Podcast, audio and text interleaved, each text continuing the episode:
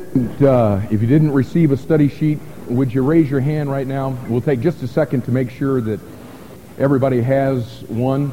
It will help you immensely as we go through our study today to get the train of thought. And let me just say from the outset, while you all are trying to get yourself cozy there, uh, now listen, today is one of those days to where if I would have given you everything that I really want you to get on that study sheet, you wouldn't have your head up any time in the service. And so rather than try to frustrate you, what I've done is I've just given you the big picture. You write down the things today that are significant. I hope that everything that is said uh, falls into that category. But uh, the reason that we've kind of abbreviated it this week is just so that we don't we don't frustrate you because really everything that we're about to say uh, relative to this passage today is moving somewhere and is laying a foundation for something that you're going to see a little later on. So that's it's kind of like one of those movies to where at the beginning of that thing they're setting all of the characters and they're giving you all of the foreshadowing you're going to need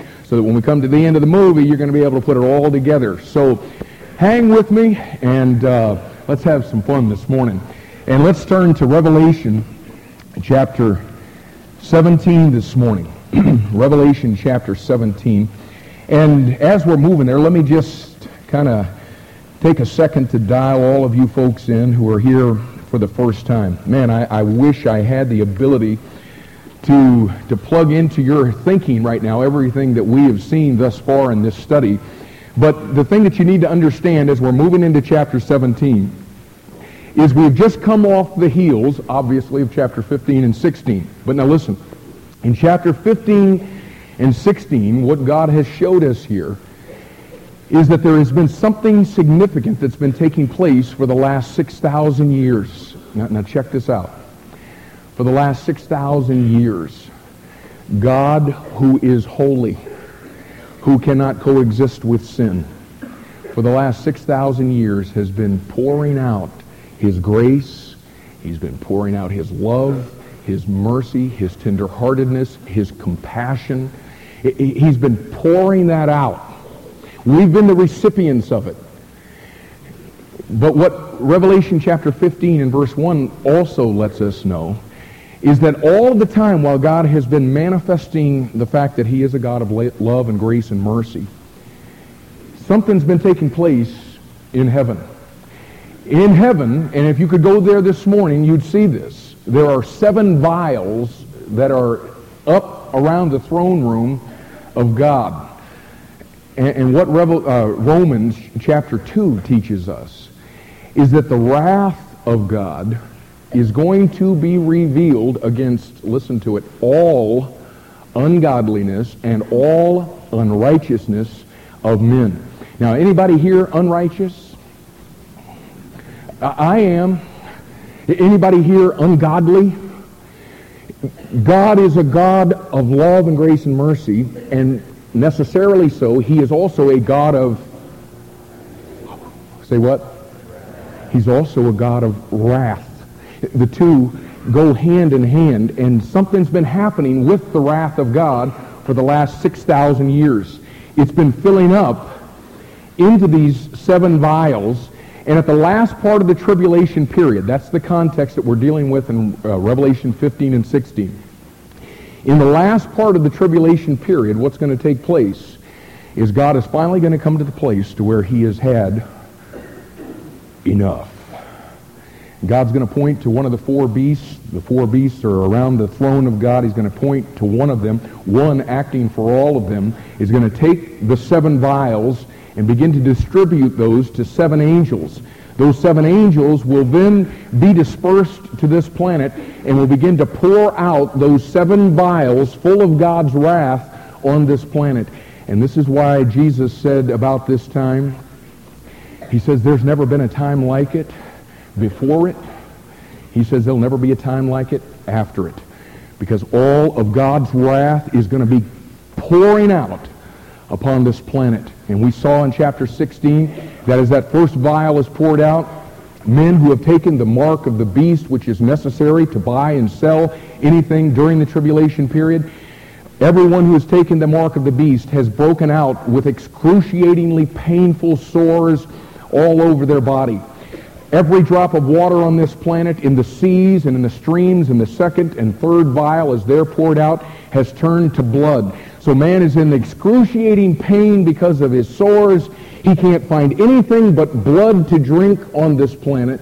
And then eh, the fourth vial is poured out and it affects the sun, and the sun gets seven times brighter, Isaiah says, and it begins to scorch men with its heat. So on top of the sores and on top of the incredible thirst from no water to drink, here comes this incredible sun as the fifth vial is poured out.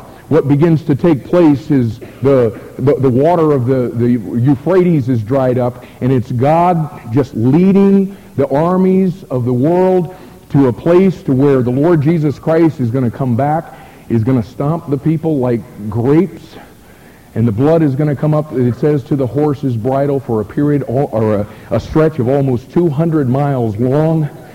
And then the sixth vial is poured out, and it hits directly upon the domain of the, the Antichrist, the seed of the beast, as the seventh is poured out. Hailstones, check this out, a hundred pounds in weight begin to just pelt the people of this planet. And this is the fun we've been having over the last several months as we've been talking about Revelation 15 and 16. I mean, this is this is some incredible, incredible stuff. And you know what? I just got to tell you, I don't like to even think about it. I don't even like to talk about it. But it's here. And God says that I am to preach the word, and God says that I am to declare the whole counsel of God. And this is part of his counsel. This is part of what God has for us. And I'm saying all of that right now to you so that you can understand what's about to happen as we come into Revelation chapter 17. Because I want you to listen very, very carefully to me this morning. I, you know, I don't lay awake at night thinking, let's see, how could I offend these people on Sunday? Uh, that is my goal, my desire, our purpose in this church is, is not to be offensive to anybody. But what we're going to see as we come into Revelation chapter 17 this morning is God's judgment of Babylon. And what we're about to see is something that is going to strike very, very close to home, and you'll see what I mean in just a, a couple of minutes. Let's look at Revelation chapter 17 and verse 1. And there, there came one of the seven angels which had the seven vials, okay? And at this point, they're empty, okay? And now what he's getting ready to do is he's getting ready to describe something that he had mentioned back in verse 19 of chapter 16, this great city of Babylon coming into remembrance before God. Now chapter 17 and 18 is going to be a commentary on that where God's going to show us his judgment upon this place. But it's a very unusual place because what you're about to see here is that this woman is, or this place is described as a woman he, the angel that had the seven vials came and talked with me, saying unto me, Come hither, I will show unto thee the judgment of the great whore that sitteth upon many waters, with whom the kings of the earth have committed fornication, and the inhabitants of the earth have been made drunk with the wine of her fornication. So he carried me away in the spirit into the wilderness, and I saw a woman sit upon a scarlet-colored beast, full of names of blasphemy, having seven heads and ten horns. And the woman was arrayed in purple and scarlet color and decked with gold and precious stones and pearls, having a golden cup in her hand full of abominations and filthiness of her fornication. And upon her forehead was a name written, Mystery, Babylon the Great, the mother of harlots and abominations of the earth. And John says, And I saw the woman drunken with the blood of the saints and with the blood of the martyrs of Jesus. And when I saw her, I wondered with great admiration. And what we see as we come into chapter 17, just by way of a preview, we're not going to get through this or even near this this morning, but just so you can begin to see where we're going in this passage. In verses 1 through 6, it's the judgment of the Babylonish mother. The Babylonish mother. And then as we come to verses 17 and 18, Roman numeral 2, you can just jump down there. It's the judgment of the Babylonish monster. The Babylonish monster. But as we're looking at the, the passage that we just read, the judgment of this Babylonish mother, what we're going to be looking at is, first of all, her universal power in verses 1 and 2. Her universal power. And then in verse 3, we're going to look at her unique position. And just note that this woman is sitting on the back of the scarlet-colored beast. The beast, of course, is the Hello? The Antichrist. So she has a very unique position in the tribulation period. In letter C, we'll look at the first part of verse 4 at her unlimited prosperity. And then letter D, her unholy passions in verses 4 and 5. And then verse 6, her untold persecutions. Now, all the way through this, as I, have read this, God says, okay, this, this city, this Babylon, is a great horror. And all the way through the passage, he's talking about this woman, this woman, this woman. And I mentioned a few minutes ago uh, about this somewhat like a movie. It'd be an incredible movie. In fact, they're starting to come out with those movies uh, even as we speak right now. But, but now, now check this out. It's kind of like, you know, I, I, don't know if you've ever done this where your family's watching some show, they're watching a movie, and here you come in in the, the last 10 minutes of it, and it is, I mean, it's intense. And all this stuff is taking place. You're seeing all these things going on, and you're looking at that thing, and you're taking it all in, and you're just waiting for the commercial so you can find out what is up with all this. Uh, you know what I'm talking about? And, and, so during the commercial, your family is talking about, okay, now here's the, and they're talking as fast as they can possibly talk to try to catch you up so that you can enjoy the last few minutes of this movie with them. And this morning, what I feel like we're doing is we're coming into the very last little part of a movie. And we're seeing all of this stuff about this woman and this woman and this woman. And you know what? We could go through the passage and we could teach it, and yet I'm not real sure that we would get the full benefit of what is really taking place here without somebody just kind of stopping and saying, let me catch you up on what's been taking place all through the Bible concerning this woman that we're seeing here in Revelation chapter 17. And so what we're going to do this morning is we're just going to go back and we're going to take a historical and biblical view of this woman that we're seeing in Revelation chapter 17 because this woman that is coming under the judgment of God in Revelation chapter 17 is a very popular woman throughout the Word of God. And again, now, just hold on to your seat. If you're a guest with us today, please understand we're not trying to attack anybody's religion. The goal is not to be offensive. But God is coming in judgment in this passage against a religious system. The thing, the reason I keep talking about this offensive thing is you got to understand something. This woman, this religious system that is coming under the judgment of God in chapter 17 is a religious system that is incredibly popular in our world right now. In fact, almost 20% of the world's population has already embraced this woman, has already, as it says here, crawled into her bed to commit fornication with her. And the thing that you need to understand is this is not some demonic cult by way of its name. This religious system goes by the name of Christianity.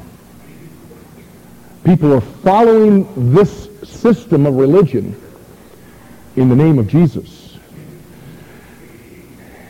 And so let's, let's just begin to go through the Word of God, see what we can learn about this woman. Okay, turn with me, if you would, to the book of Proverbs, Proverbs chapter 7.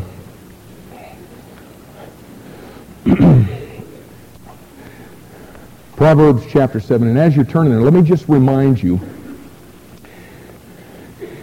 that every passage in the Bible has, has three applications. There's, there's three layers, if you will, of application in every passage in the Word of God.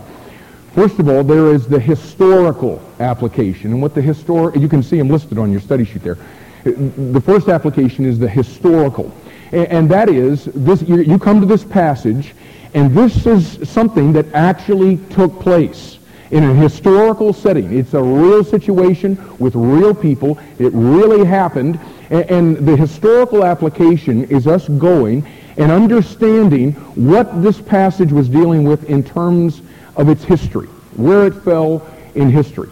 There's another layer of application, and that is what is called the devotional application. And the devotional application is what was taking place with this group of people. If you'll just begin to look at that thing, there are all kinds of applications that you can begin to make to your life relative to the things that we've seen played out in history.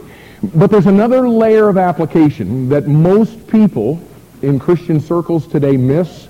They never actually see this, and because of it, they really miss the spark plug of the Bible. I mean, this is the thing that gives it life. This is the thing that just, you begin to see some of these things, and it just tilts your mind the way that God thinks. And this is the doctrinal application. And the doctrinal application is what is this passage actually teaching? Why is this in God's Word? What is God actually trying to teach through this? Sometimes we call this the prophetic application of Scripture because what is taking place here is historically is something that is going to be played out in the future in a prophetic type of sense. Okay, now let, let me let me just and again now remember we're just setting the stage for everything that we're about to see this morning. Let, us talk about the three levels of application in the, the book of Revelation for just a second. Okay? In the book of uh, Revelation, in chapters 2 and 3, our Lord writes seven letters to seven churches in Asia Minor. The things that he writes to these churches, you can just go through there. They were addressing real situations, real events with real people that were taking place around 95 AD when John received this revelation. That's the historical context. Now, the devotional context of Revelation 2 and 3 is those churches that you see there really are descriptive of churches that have always been in existence ever since there's been church. In fact, you can go anywhere in America and you can see churches that would fall into the description of those seven churches that we see that our Lord wrote those seven letters to in Asia Minor. Okay, that's the devotional application. However, when you take those seven letters and you put them into the context of the book of Revelation, and you begin to employ the, the, the Bible study methods that the Bible talks about that we need to employ when we go to this book or any book, what we begin to see, if we rightly divide the word of truth, is something happens in the book of Revelation that happens two times and two times only. And what is it, folks? Heaven opens. It opens two times in the book. When it opens the first time in Revelation chapter 4 and verse 1, somebody comes down to the clouds and somebody's caught up. In the other time that it opens, in Revelation chapter 19 and verse 11, somebody comes out of heaven this time and they come all the way down to the ground.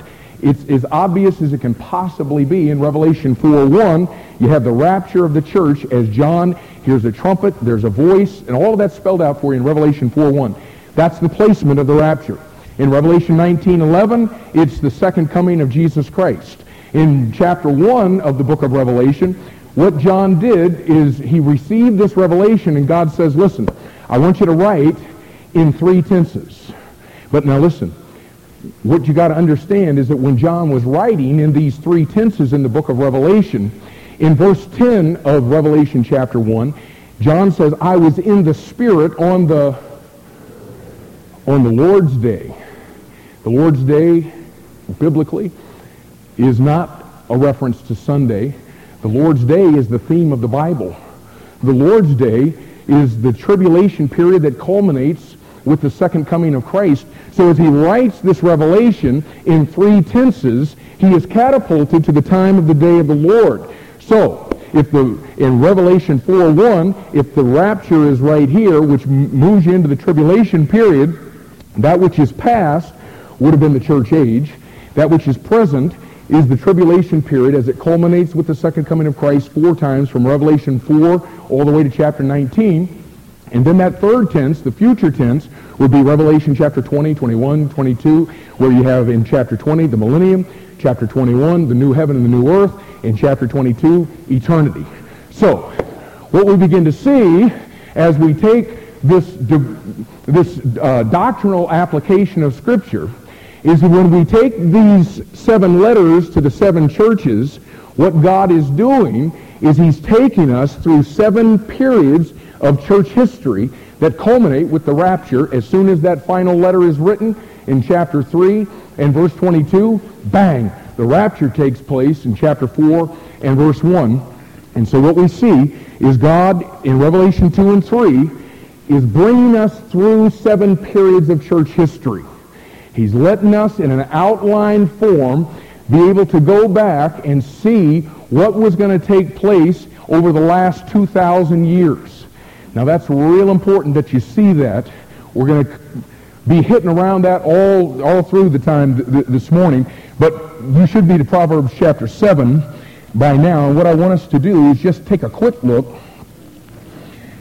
at the three applications of Scripture when it comes to Proverbs chapter 7. Now, of course, historically, we know because Proverbs chapter 1 and verse 1 tells us that these are the Proverbs or the instructions of the king of Israel, of course, to the nation of Israel.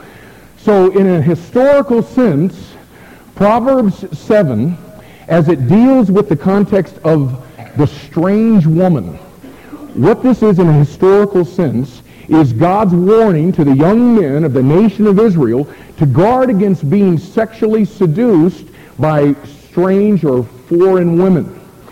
But you see, if all you do is go to Proverbs chapter 7 and you apply this to the nation of Israel, you're going to miss a whole bunch of what God is trying to get us to see because Proverbs chapter 7 is not just for that group of people. Man, there is a practical application, a devotional application to every young man and not so young man who would ever live in any period of time concerning this thing of sexual allurement. And look at what he says in verse 1. My son, keep my words and lay up my commandments with thee.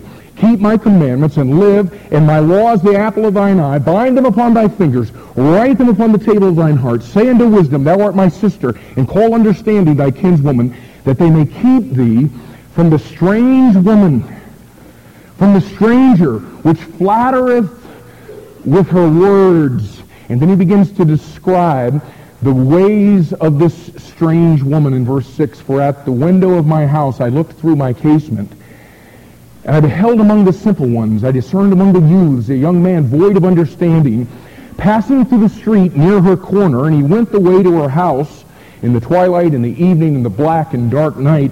And behold, there met him a woman with the attire of an harlot, and subtle of heart. She's loud and stubborn, her feet not uh, abide not in her house. Now is she without, now in the streets, and lieth in wait at every corner. So she caught him and kissed him, and with an impudent face said unto him, I have peace offerings with me. This day I have paid my vows. Therefore came I forth to meet thee, diligently to seek thy face. And oh, I have found thee. Oh, I've been looking for you all of my life, and now here you are. Oh, I decked my bed with coverings of tapestry, with carved works, with fine linen of Egypt. I've perfumed my bed with myrrh, aloes, and cinnamon. Come, let us take our fill of love until the morning. Let us solace ourselves with loves, for the goodman is not at home. He is gone on a long journey. He hath taken a bag of money with him and will come home at the day appointed. He's not going to be around for a long time, so hey, we can have a great time. With her much fair speech, she caused him to yield. With flattering of her lips, she forced him. He goeth after her straightway as an ox goeth to the slaughter, or as a fool to the correction of the stocks.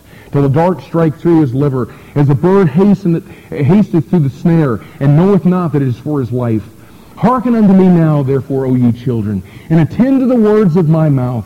Let not thine heart decline to her ways. Go not astray in her path, for she hath cast down many wounded. Yea, many strong men have been slain by her. Her house is the way to hell, going down to the chambers of death. And listen, there isn't a man in this room that doesn't need to apply these words to their life. And verse 3, look at it again. Bind them upon your fingers and write them upon the table of your heart. And, and you see the reason for that. The reason you bind them like that and you put them upon the tables of your heart is it's real easy for us men in this room to say, say no to this strange woman when we're in this room.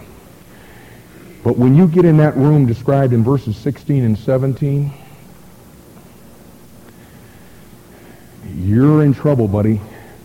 And, the key is never finding yourself in that room. Verse 4, look at it. Having the wisdom and the understanding, verse 5, that'll keep you from that strange woman and never allowing yourself, as verse 22 says, to go after her. And, the whole chapter is all about, now listen, he's saying, don't learn this the hard way.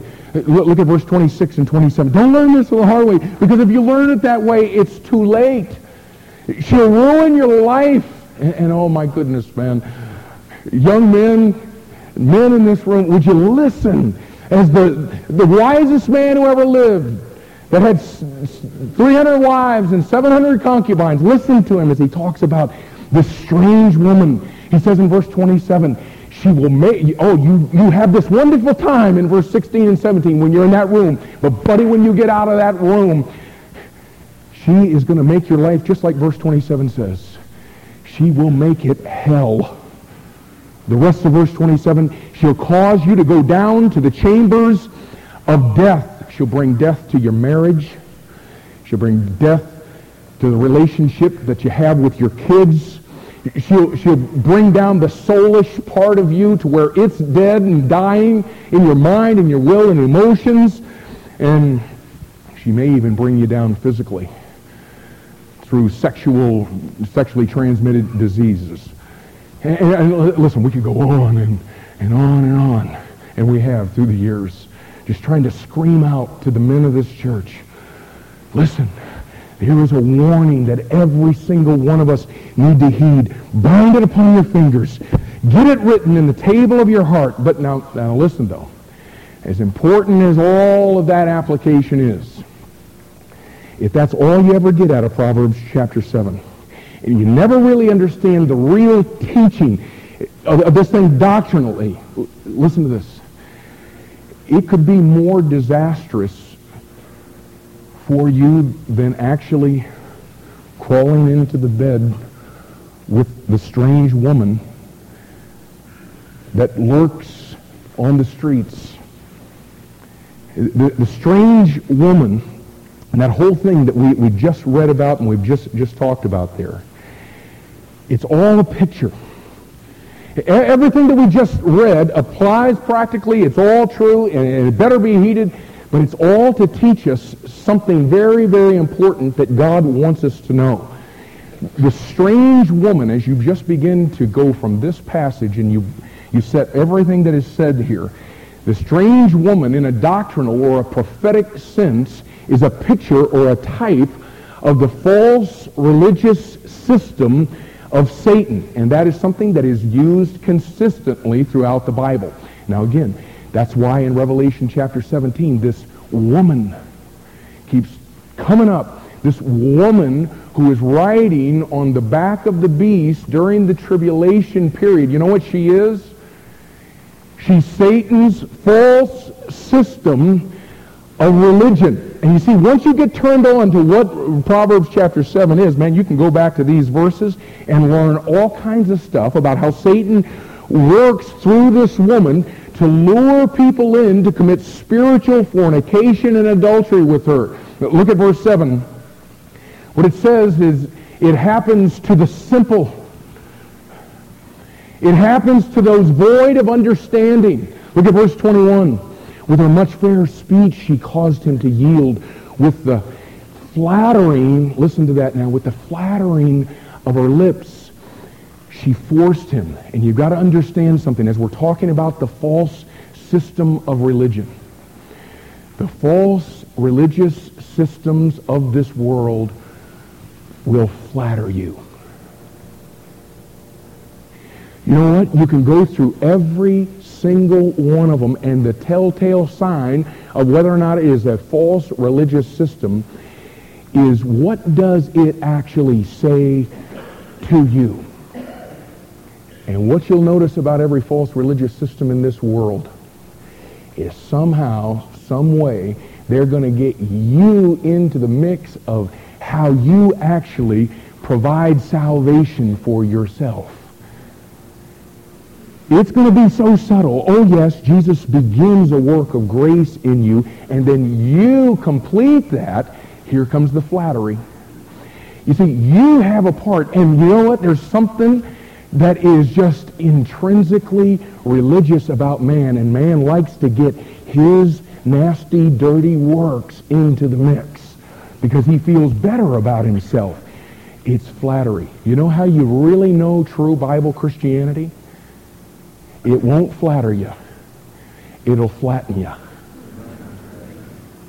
It brings you to the point to where you understand your sinfulness before a holy God. You're confronted with the real issue of salvation, and the, the issue is you're a sinner and you can't do anything whatsoever about it. You come to the point like Jesus talked about in the Sermon on the Mount where you are poor in spirit. You're bankrupt before God. And you mourn your sinfulness. And you're brought to a place of meekness and despair where you cry out in hunger and thirst for a righteousness that is outside of yourself. But what's happening in our world today is we're so busy trying to flatter people into this thing when the real thing is when God is working in our life. When the Spirit of God is working, he convicts us of what? Sin and the Lord's righteousness and the judgment that's to come. You see, but this religious woman, she's going to flatter. She's going to make you feel good about all the religious rituals and all the religious things that you do and what you bring to this table. Verse 26, look at it. She has cast down many wounded. You know, you know what happens? People go through difficulty in their life. The bottom drops out. And you know what they start doing? They start looking to get religious. And there's a woman out there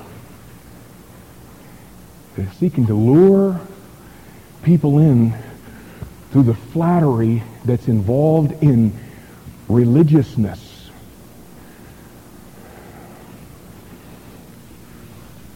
She hath cast down many wounded.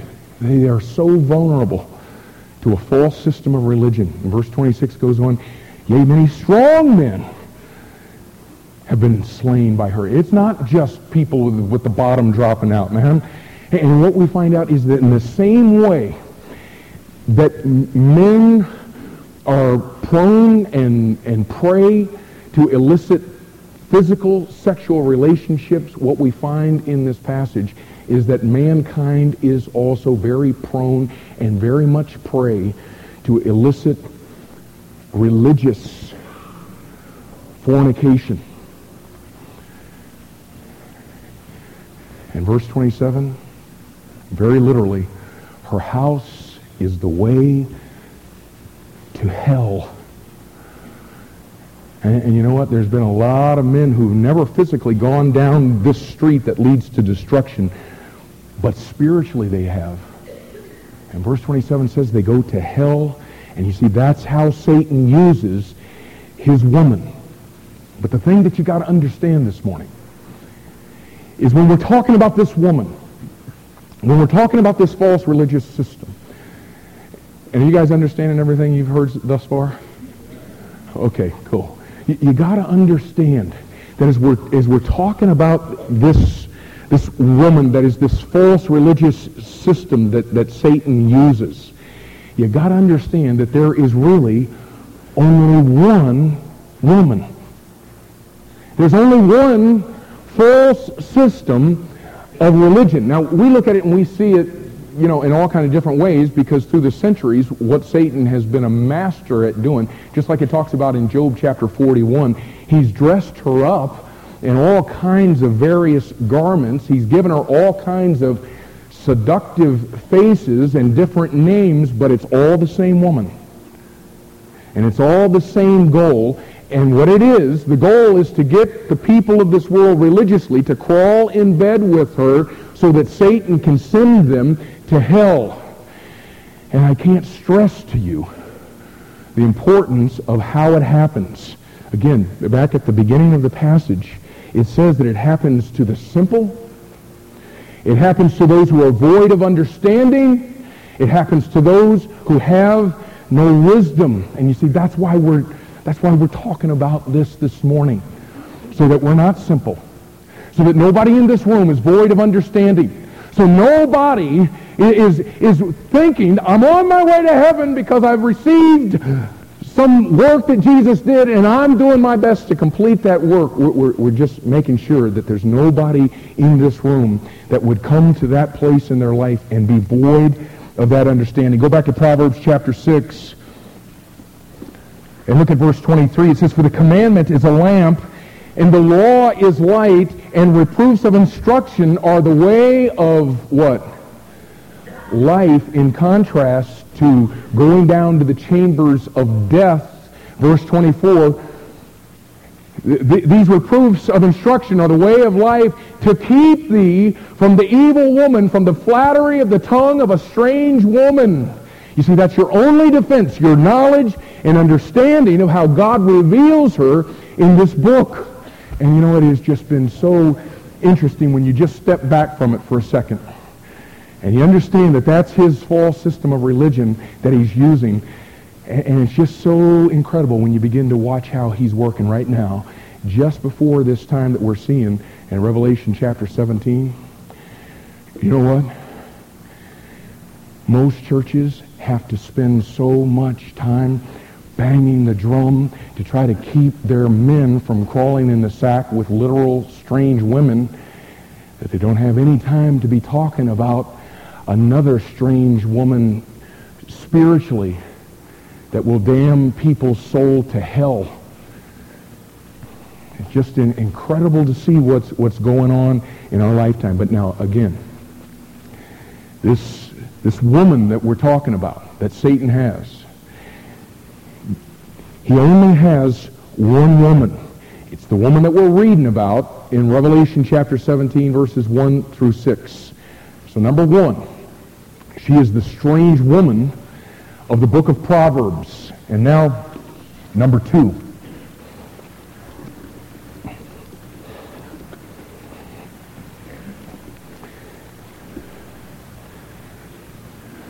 She is the religious woman of the Tower of Babel. She is the religious woman of the Tower of Babel. And I'd like for you to turn back to Genesis chapter 10 for a minute.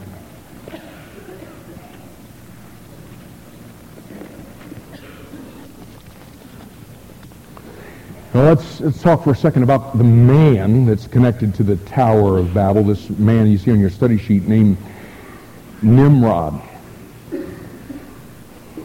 Now, we, we, we, have talked about this many, many times in our church. Let me just say this quickly for those of you that may be newer to the Bible, a newer believer, or maybe a, a guest that's here today. The theme of the Bible is all about a kingdom the, the Bible begins chronologically with a battle over a throne. Lucifer has a throne and he's seeking to lift that throne up in opposition to God. He wants to be like the Most High. He wants to sit where God sits. Now listen, when the Bible ends, somebody's sitting on a throne on the earth, ruling and reigning over the entire world, and it's the Lord Jesus Christ. But you've got to understand, everything from beginning to end in the Bible that takes place between those two events is all about God moving to get his son sitting on that throne and Satan doing everything within his power to make sure not only that he doesn't sit there, but that he puts himself there. Now that's what this entire book that we call the Bible is, is really all about. And the first time that you see the word kingdom found in the Bible, it's found here in Genesis chapter 10 in verses 8 through 10. Look, look at it with me. And, and, we're in the midst, if, if you just look back in the, the first, uh, first seven verses, and you'll just notice that it's one name after another that he lists here. And then he comes to verse 8, and it says, And Cush begat Nimrod. He began to be a mighty one in the earth, and this is the first time that there's been a commentary on any name that's been listed in this passage. Cush begat Nimrod. he began to be a mighty one in the earth. he was a mighty hunter before the Lord or against the Lord. Wherefore it is said, even as Nimrod, the mighty hunter before the Lord. It's, it's like his epithet. It's what, you know, Muhammad Ali, the, the heavyweight champion of the world, Nimrod. That's what it is. The mighty hunter before the Lord. Verse 10, in the beginning of his kingdom was ba- Babel. And what we, what we see here is somebody who is setting himself up as a king over a kingdom on the earth. The name Nimrod just happens to mean rebellion, and he is a mighty hunter. And what we see as we move through chapter 10 and on into chapter 11 is this king, whose name means rebellion, is hunting men and women, listen now, to be a part of a one world government and a one world religion. And what this is, is the Ecclesiastes 3.15 principle in operation. Ecclesiastes 3.15 says this, That which has been is now, and that which is to be has already been. You know what? This smells a whole lot like what took place when Lucifer wanted to exalt his throne against God. It's, it's just, history's repeating itself. And check this out. This is everything that we've been talking about in Revelation 13, 14, 15, 16, 17, and 18. You know what it's all about? A king who is trying to set himself up in a one-world government, in a one-world religion, where he rules over the entire earth. And again, God says that which is to be has already been. And in chapter 11, you can see there in, in verses 3 and 4, it talks about the city. It talks about the tower. The city represents the governmental aspect of the kingdom. The tower represents the religious aspect of the kingdom. And you see, this tower that we see here in Revelation or uh, Genesis chapter 11, verses 3 and 4, what this is, this tower is the beginning of Satan's first organized system of religion. And from this point in the Bible, Babel or Babylon, every time you find it, every single time you find it, is always going to be against God. And, and listen, once you see that, you pretty much have your bearings about why history in the Bible and history, even in the last 2,000 years, unfolds the way that it does. Because it, it, if you really want to understand the thing, though, you got to understand something not just about the man Nimrod in this thing, but the woman that's connected to the Tower of Babel. Now, now listen real carefully. Here, here's Nimrod, and he is the man. Everybody says, well, he's the mighty hunter against God. He's the mighty hunter before the Lord. He, he is got an incredible thing going on. He's got the people rallied. Look in uh, verse 4 of chapter 11. And they said, Go to, let us build us a city and a tower whose top may reach unto heaven, and let us make us a name, lest we be scattered ab- abroad upon the face of the whole earth. Uh, who is this all about? It's all about this kingdom of people who have rallied together in this one world government and this one world re- religion. But this guy Nimrod has a wife. Her name is Semiramis. You see it there on your study sheet. She was the high priestess of the Tower of Babel religion. Now, now listen real carefully. I know we got junior hires in here this morning and all that. This is not that tough to understand. If you can get this, man, you'll set some stuff for yourself as you see it unfold through history and unfold through the Bible that'll just change your life. High priestess, the Semiramis, of the Tower of Babel religion. And the way that it shakes down is this. When Nimrod died, and of course, I mean, that would have been a major thing with the renown that this, this guy had. After he dies, Semiramis begins to claim that Nimrod was now the sun god. And after he dies, old Semiramis gets, gets pregnant. And what she does is she cl- claims that she has conceived from Nimrod, this sun god, she has conceived in a supernatural birth and by a sunbeam, because of course he's, he's the, the, the sun god. And, and, so, you know, she makes the claim, I, I've known no man but I am pregnant by the sunbeam from Nimrod, the, the, the sun god. And what you got here is a counterfeit of the virgin birth that you find in Genesis chapter 3 and verse 15 because Satan understood that this one that was going to come that would ultimately crush his head was one that would come from the seed of the woman. And of course, a woman has no seed. He understood it would be a supernatural birth. And so he's getting out way in front of it with a counterfeit birth that's taken place as Semiramis conceives by a, sun, a sunbeam. She gives birth to a son. His name is found throughout the Old Testament. His name is Tammuz. His birthday, coincidentally enough, because you remember now this all is, is related to the sun. His birthday falls right in the big fat center of the winter solstice. You know what the date was of his birth? December 25th. And she claims that this is Nimrod come back to life in this son, a picture of the resurrection.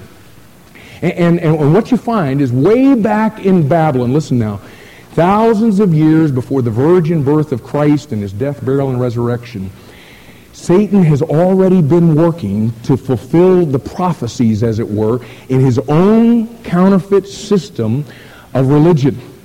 And in this system, listen now, not only was the, not only was the child worshipped, but the mother was also worshipped. And that's why, no matter where you go in, in, the world and you study ancient religion, you can go anywhere you want to go, and what you're going to find is that they all worship a mother and a child, and it goes all the way back to the Tower of Babel. Because you remember what happened in Genesis chapter 11? What happened is God came down and he scattered those people because of what they were doing there. He scattered those people throughout the entire earth. And not only did he scatter them, he did something else. What did he do? He confounded their language, and so they all went, all these people that had been a part of this one world government and this religious system, they scattered all over the entire world. And everywhere you find this mother with this child, in every case, she is the deity of sexual love and fertility. In China, the mother goddess in, it was called Xing Mu. You know what it means? the Holy Mother. In Germany, she was the Virgin Hertha. In India, she was known as Indrani. In Syria, she was known as Ishtar. In Ephesus, she was known as, hello? Diana, where there was this major temple dedicated to her. In fact, it was one of the seven wonders of the ancient world According to Acts 19:27, it says in reference to the goddess Diana, listen, whom all Asia and all the world worshipeth. If you, if you look it up and you, you see that this goddess Diana, you know what you're going to find? The crown that she wears, you know what it is? It's a replica of the Tower of Babel. On her head, the goddess Diana. You, you don't, you, this is, you don't, you don't have to, you don't have to connect anything. You don't have to make this fit. It, it, it all fits. In Egypt, she was called Isis and her son Osiris. In Greece, she was known as, listen to it now, Aphrodite. And her son Eros, which is the Greek word for sensual or romantic love. In Phoenicia, in Phoenicia she was known as Ashtar and her son Baal. And man, if you want to just, uh, you see, when, once you begin to see this stuff and you understand the names of, of some of these people, and then you go into the Bible when you see when the nation of Israel goes into apostasy, I'm telling you, it is, it's unbelievable. In, Judges chapter 2 and verse 13, listen to it. It says, They forsook the Lord and served Baal and Ashtaroth. You know what it is? It's the mother goddess and her child from the Tower of Babel religion. Those were the names as the people were scattered into that Phoenician area. It's just uh, unbelievable. When you get to Rome now, she was known as Venus, from which we get our word venereal, in reference to sexually transmitted disease in her son Jupiter, who is sometimes called Cupid. Now, you gotta, you gotta, and I, oh my goodness, I, have been, I've been worried about today because this is, I know this is some, some heavy, heavy stuff. But listen, if you'll get these pieces connected in your head, I know that you're not going to be able to go out of here today and be able to repeat all of this stuff. However, if you can just get these pieces and you can begin to see something, something unbelievable is getting ready to take place, man in the book of Revelation, when you come to Revelation 2 and 3, and why don't you move o- over there? And you remember at the beginning we talked about those seven periods of church history? The reason I went through all of that stuff that probably seemed at that point so insignificant is you got to understand something. Satan has been moving all through the Bible to get himself on a throne in a one world government with a one world religion that has to do with his woman. And in Revelation chapter 2 and 3, what's been taking place through the first two periods of church history is Satan has been developing a, a false system to counter God's working through the church. Okay, now listen. All through the Old Testament, God has been orchestrating his plan, working this thing through the nation of Israel. And you see, at that point, the church was in a mystery form. Nobody, nobody understood anything about the church. It was all the nation of Israel.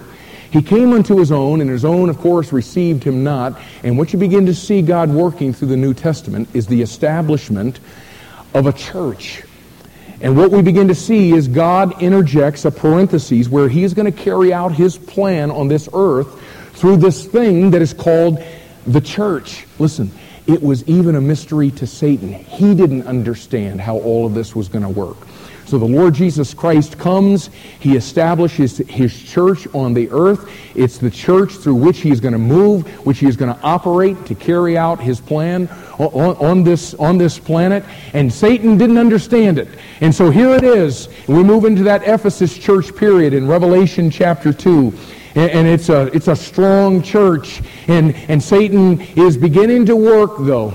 He, he's beginning to, to, to, find ways to, to make his way in as they leave their first love, and we've, we've talked about in the past. They begin to leave the words of the Bible and start using words that are outside of the Bible, and Satan is, is just watching all of that, picking up on those words, and, and oh my goodness, man, it, it's, it's beginning to form. It's, it's beginning to happen.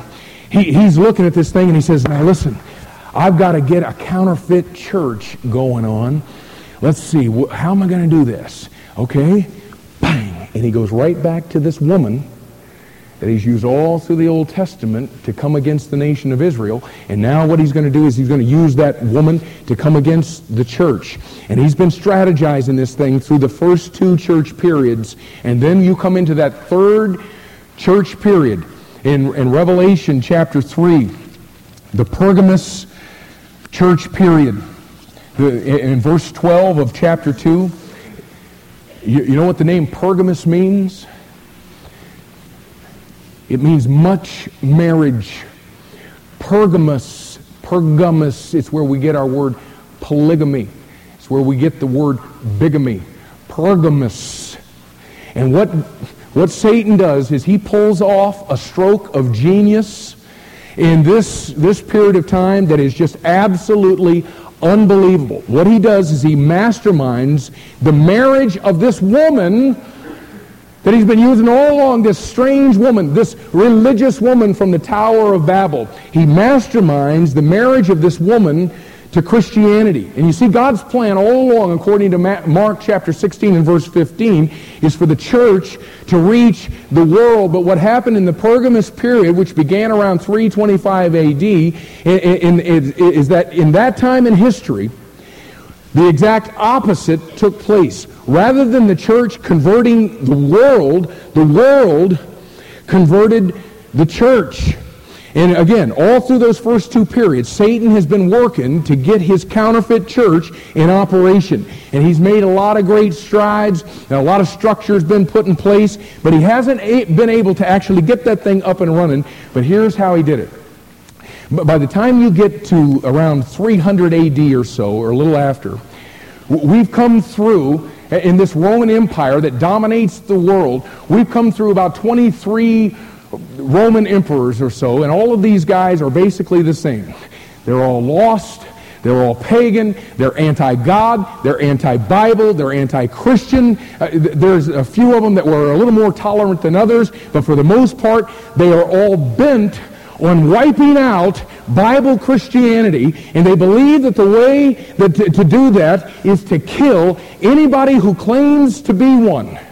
And by 303 AD, it's just uh, unbelievable the things that are going on. You can go back and you can read the history, and what it will say about this period of time is that it got to the point to where they ran out of ways to inflict torture and pain upon people who simply believed what this book said. But you see, the Roman Empire was beginning to be divided. And Satan is no dummy, buddy. He understands what it's going to take in order for this empire to rule the world because he's watched it happen because he orchestrated it back in Genesis chapter 10 and 11. He understands he's got to implement a one world government, but in order for that thing really to get settled in, he's got to have a one world one world religion. He knows that's the way to unite the world. Now, in 300 AD, there's two men that are vying for being the next Roman Empire. The, the, one of them is a guy by the name of Maxentius. Another guy is a guy that you probably studied in college, a guy by the name of Constantine. And, and these two guys and their armies finally come to the battle uh, about, uh, uh a battle about 10 miles north of Rome in 312 AD. It's a very famous battle called the Battle of Milvian Bridge. And basically, whoever wins this battle is going to be the next Roman emperor. He's going to be the Pontifex Maximus. That is the name that he would be called.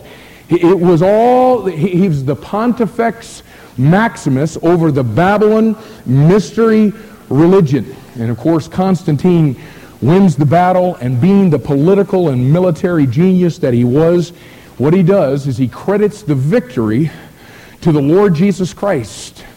And he says, oh man, it was the most unbelievable thing. You know, I was, I was in my tent, and, and I came out, and I didn't know what we were going to do with this battle, man. It was really intense, and I, I came out, and I stepped out there, and all of a sudden, man, it was the most incredible thing. I became a Christian. Oh, really, Constantine? How, how'd you do that? Well, it was, it was incredible, man. I, I heard this, I heard this voice, and I saw this sign in the sky. It was, it was kind of like a, the shape of a cross. And, and the voice I heard was, In this sign thou shalt conquer. Okay, well, Constantine, when did you become a Christian? Oh, I just told you. I, I saw that, that sign in the sky and I, I, heard that voice. And, and so I went and I put crosses on all the shields and on all of the horses and, and all of that stuff. And, and it was incredible, man. The Lord, Jesus, He gave me the victory. And, and now He's claiming that, that He's a Christian. He's no more Christian than the man in the moon. He is simply a tool in the hand of Satan, and he is using what he called the religion of Christianity to unify his kingdom. And now he sets out to help the cause of Christianity. And what he does is he grants Christians liberty. And you see, listen, they have been living through the most incredible persecution that you can imagine. That second period of church history, in the church Smyrna, the word Smyrna means bitterness and death. It's the word myrrh. Uh, the, it has to do with, with death. And, and here are the Christians, no more persecution. And they're all like, oh, this is wonderful. Hallelujah. No more persecution. And, and Constantine pulls all the pastors together. And he says, hey, listen, what we're going to do now is we're going to pay you by the state. And he gets on the loudspeaker and he, goes around in all the various places and he's offering people 20 pieces of gold if they'll become a Christian. He'll give them a new set of clothes, a baptismal robe, robe for anybody that would convert to Christianity. And, of course, in, in Constantine's definition of, of, of, conversion, it means getting baptized, which again, it has nothing whatsoever to do with a person's salvation. But at this point now, Rome supposedly has a Christian emperor. And since the Roman system was both a political and a religious system, a church state setup, if you will, just like it had been handed to them from the Tower of Babel, but now since Rome was Christian, and Christianity become, became the official uh, religion of Rome. But you need to understand something. Through this whole process of what's going on here, nothing, nothing was washed white. Everything was whitewash. And Christianity didn't convert paganism what it did is it Christianized the paganism that was already in place throughout the Roman Empire. Listen, Rome didn't stop worshiping the mother goddess from the Tower of Babel religion, Semiramis. They didn't stop worshiping the, the, the, supernaturally born child, Tammuz, the Savior God, who was the incarnation of his father. You know what they did? They just gave him Christian names. Semiramis and Tammuz, the holy mother and child, overnight becomes Mary and Jesus. The Christian festival held on December 25th in celebration of the sun god, which was celebrated with triangular evergreen trees that you brought into the house and Yule logs that were brought in and gift giving and mistletoe. All of that that comes straight out of pagan Rome, that comes straight out of the Tower of, of Babel. All of this stuff is now getting Christianized. The per- birthday of Tammuz or Baal is the, the sun god. Hey, that's December 25th. And, well, we're Christian now. And so, well, that's the birthday of Jesus because we're, we're Christians now. The spring festival that's called Ishtar, pronounced Easter, held in honor of the supposed resurrection of Tammuz. All of a sudden, it becomes Christian right along with the, the I mean, you go back and study the thing out with the bunnies, the, the colored eggs, the sunrise services. Listen, it's all the same stuff that was going on. Just now, we're using a different name over the top of it. Now listen, the, the pagan Roman emperor in that governmental setup becomes in this church state uh, setup, the Roman emperor becomes the Pope. The Roman Senate becomes the College of Cardinals. The pagan Roman imperial governors become the archbishops. The pagan Roman provincial governors become the bishops. And the pagan Roman civitas become the priests the Vestal uh, virgins from the, the Roman temples and all that was going on there become the nuns. And Satan did it, man. He did it. He marries the church to the world to come up with his own counterfeit church, which is called historically, and again, this is not uh, an axe to grind with anybody that is in this room. But what was formed at that point was the Roman Catholic Church. The word Catholic means universal Christianity. The pagan religion of Rome becomes the papal religion of Rome. What Satan does is he takes his Babylonian system of religion that he de- developed under Nimrod and Semiramis at the Tower of Babel, and he marries it to Christianity to form his own counterfeit form of the, uh, of the church, which is really nothing more than the old pagan Babylonian system with a Christian name and a Christian face, just like Job 41 verses 13 and 14 says. Satan just changed the clothes, put on a different mask, but it was still him behind the mask, and it was still his system. And you see, this, this woman that we're talking about in Revelation chapter 17, it is this woman from the Tower of Babel religion that just makes its way to Rome, and then under Constantine, Satan uses that to form a church that is the counterfeit against God. And listen, what was going back on there in pagan Rome? You remember what we talked about? The persecutions that came upon those people? What began to take place after it became papal Rome is the persecutions didn't stop. You can go back and you can find even Catholic historians that will tell you that there were popes that murdered in one afternoon more people for the cause of Christ than all of the pagan emperors put together. And again, history says that they ran out of ways uh, and inventions on how to persecute those people. And this is now happening in the name of Jesus. And if you wouldn't convert to become a Roman Catholic, they killed you for believing the very same thing that we believe in this room this morning that Jesus Christ is the Son of God and you receive him apart from any religion, apart from any religious denomination, including this one. There's, you, you can go to hell faster being a Baptist than anything I know. So please understand, I'm not trying to attack you. If you're here today and you are a Roman Catholic, man, there, I, I have absolutely no animosity whatsoever in my heart, man. I'll go to dinner with you if you buy. I'll do. Uh, I'll buy. I'm serious, man. I'll spend any amount of time with you that I could possibly spend. But now listen, if you're going to go to Revelation 17 and you're going to understand this woman and you're going to understand the judgment that's going to come upon her and you're going to understand how this woman is drunk with the blood of the saints and with the martyrs of Jesus, you got to understand where this woman came from. She didn't just appear during the tribulation period. She has been around for centuries and centuries and centuries, and Satan has had a heyday just dressing her up and changing the face. And it's incredible. We're not going to we're not to hit that, that third one this morning. I know you're going, hallelujah to you. But, but now listen without packing up, would you, would you just look right here?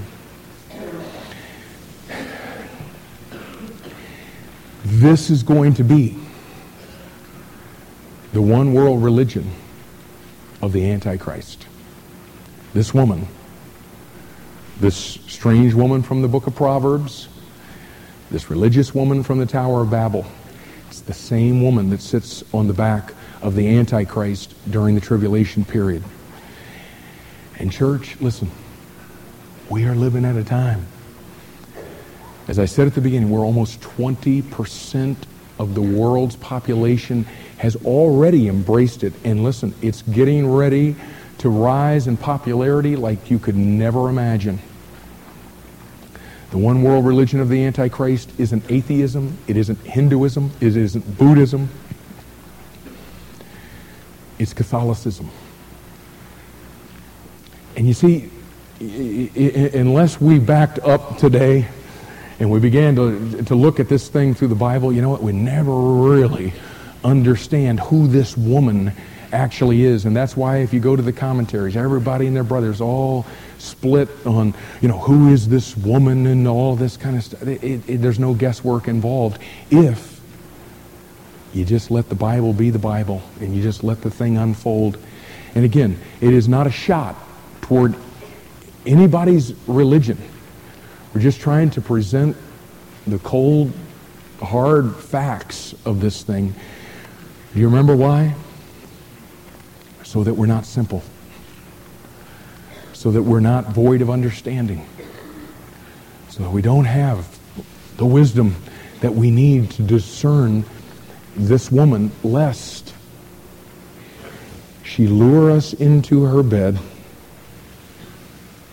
and she take us to hell in the midst of a religious system that goes by the name of the universal Christianity.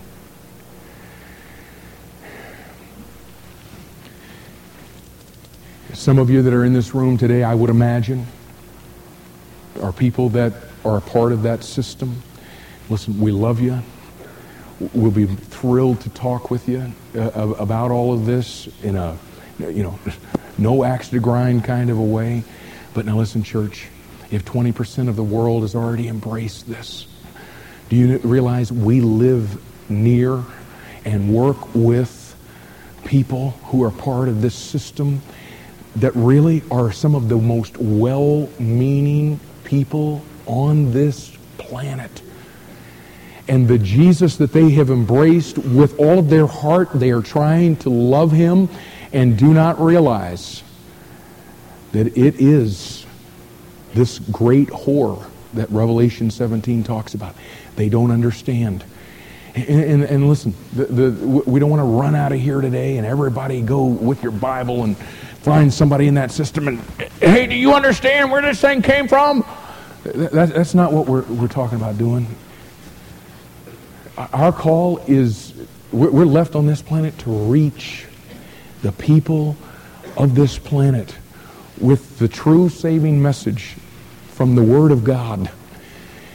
And we can't, we can't go out there and beat people up. We're going to have to get to the place to where we pray for these people and pray that God would give us the opportunity to let these folks know their history and where this thing actually originated and, and uh, how this whole setup actually began.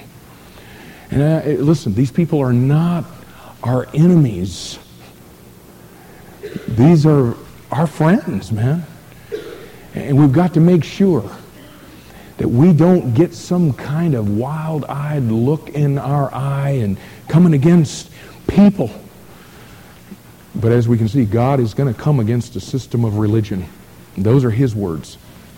Our call is not to come against any person, but to seek to reach him with the gospel. And I, I hope that as we leave here today, that maybe all of the things that we've seen, because you can see this was a masterful stroke, man. This was a masterful strategy. I mean, you, you have to do a lot of research to, to find out what all is, has taken place historically to come to that. And most people are never going to take the time to do that. So pray that somehow God would use you to begin to reach these people before that judgment does begin to come upon that system. If you're here today and you have questions about something that you heard, if you maybe you're here today and, and, and through the midst of all of this you begin to understand that you're, you're trapped in some kind of a religious system that is a, a, apart from what this word says, we would love to talk with you today about receiving Jesus Christ apart from this church, apart from any religious ritual or anything that you do, but simply coming to Him by faith. And we would love the opportunity today to, to talk to you if you have questions in any way. Again, our pastors will be up on either side of the front of this room. We invite you to come. And Uh, our folks are going to be dismissed to go to our, our flocks ministry for about the next 20 minutes or so. And uh, I'd encourage you to go to that so we can make some practical applications of this passage uh, for our church family. But let me ask you, if you would, to bow your heads right now. And Lord, wow, this has just uh, been such a, a heavy subject that we've talked about today. Heavy just in, in the sense of understanding it, heavy in the sense of its, of its content realizing that, uh, that there are no doubt people in this room today that are part of this system that we have talked about. And Lord, I pray that somehow in the midst of everything that we have we have done today and we've talked about, Lord, I, I pray that you would allow this to find entrance into, into their hearts I, I do pray that you would flush the human element of this thing and realize that our desire today is simply to expose this woman for who she really is and the judgment that it will befall her in the very, very near future. So, Lord, I, I, I pray that the grace that you promised would be sufficient. I pray that folks would receive that grace in hearing the message today. And again, may that settle down so that the light of the glorious gospel of Christ is able to shine unto them. And we do pray for their salvation today. We pray for our friends and relatives and co-workers. So many of them that out of such sincere hearts have been blinded by Satan and this woman, this counterfeit system of religion that he has used historically. And Lord, would you help us as a church never to be mean spirited in any way, never try to promote ourselves as the only ones that are, are right and yet, Lord, help us to stand upon the truth of your word and hate any system that is trapping people and sending them to an eternal hell. So, Lord, we need you to, to, to teach us and to, to help us how we can reach the people in our culture with the simple message of the gospel before it's too late. So, Lord, would you, would you please help us? In Jesus' name, amen.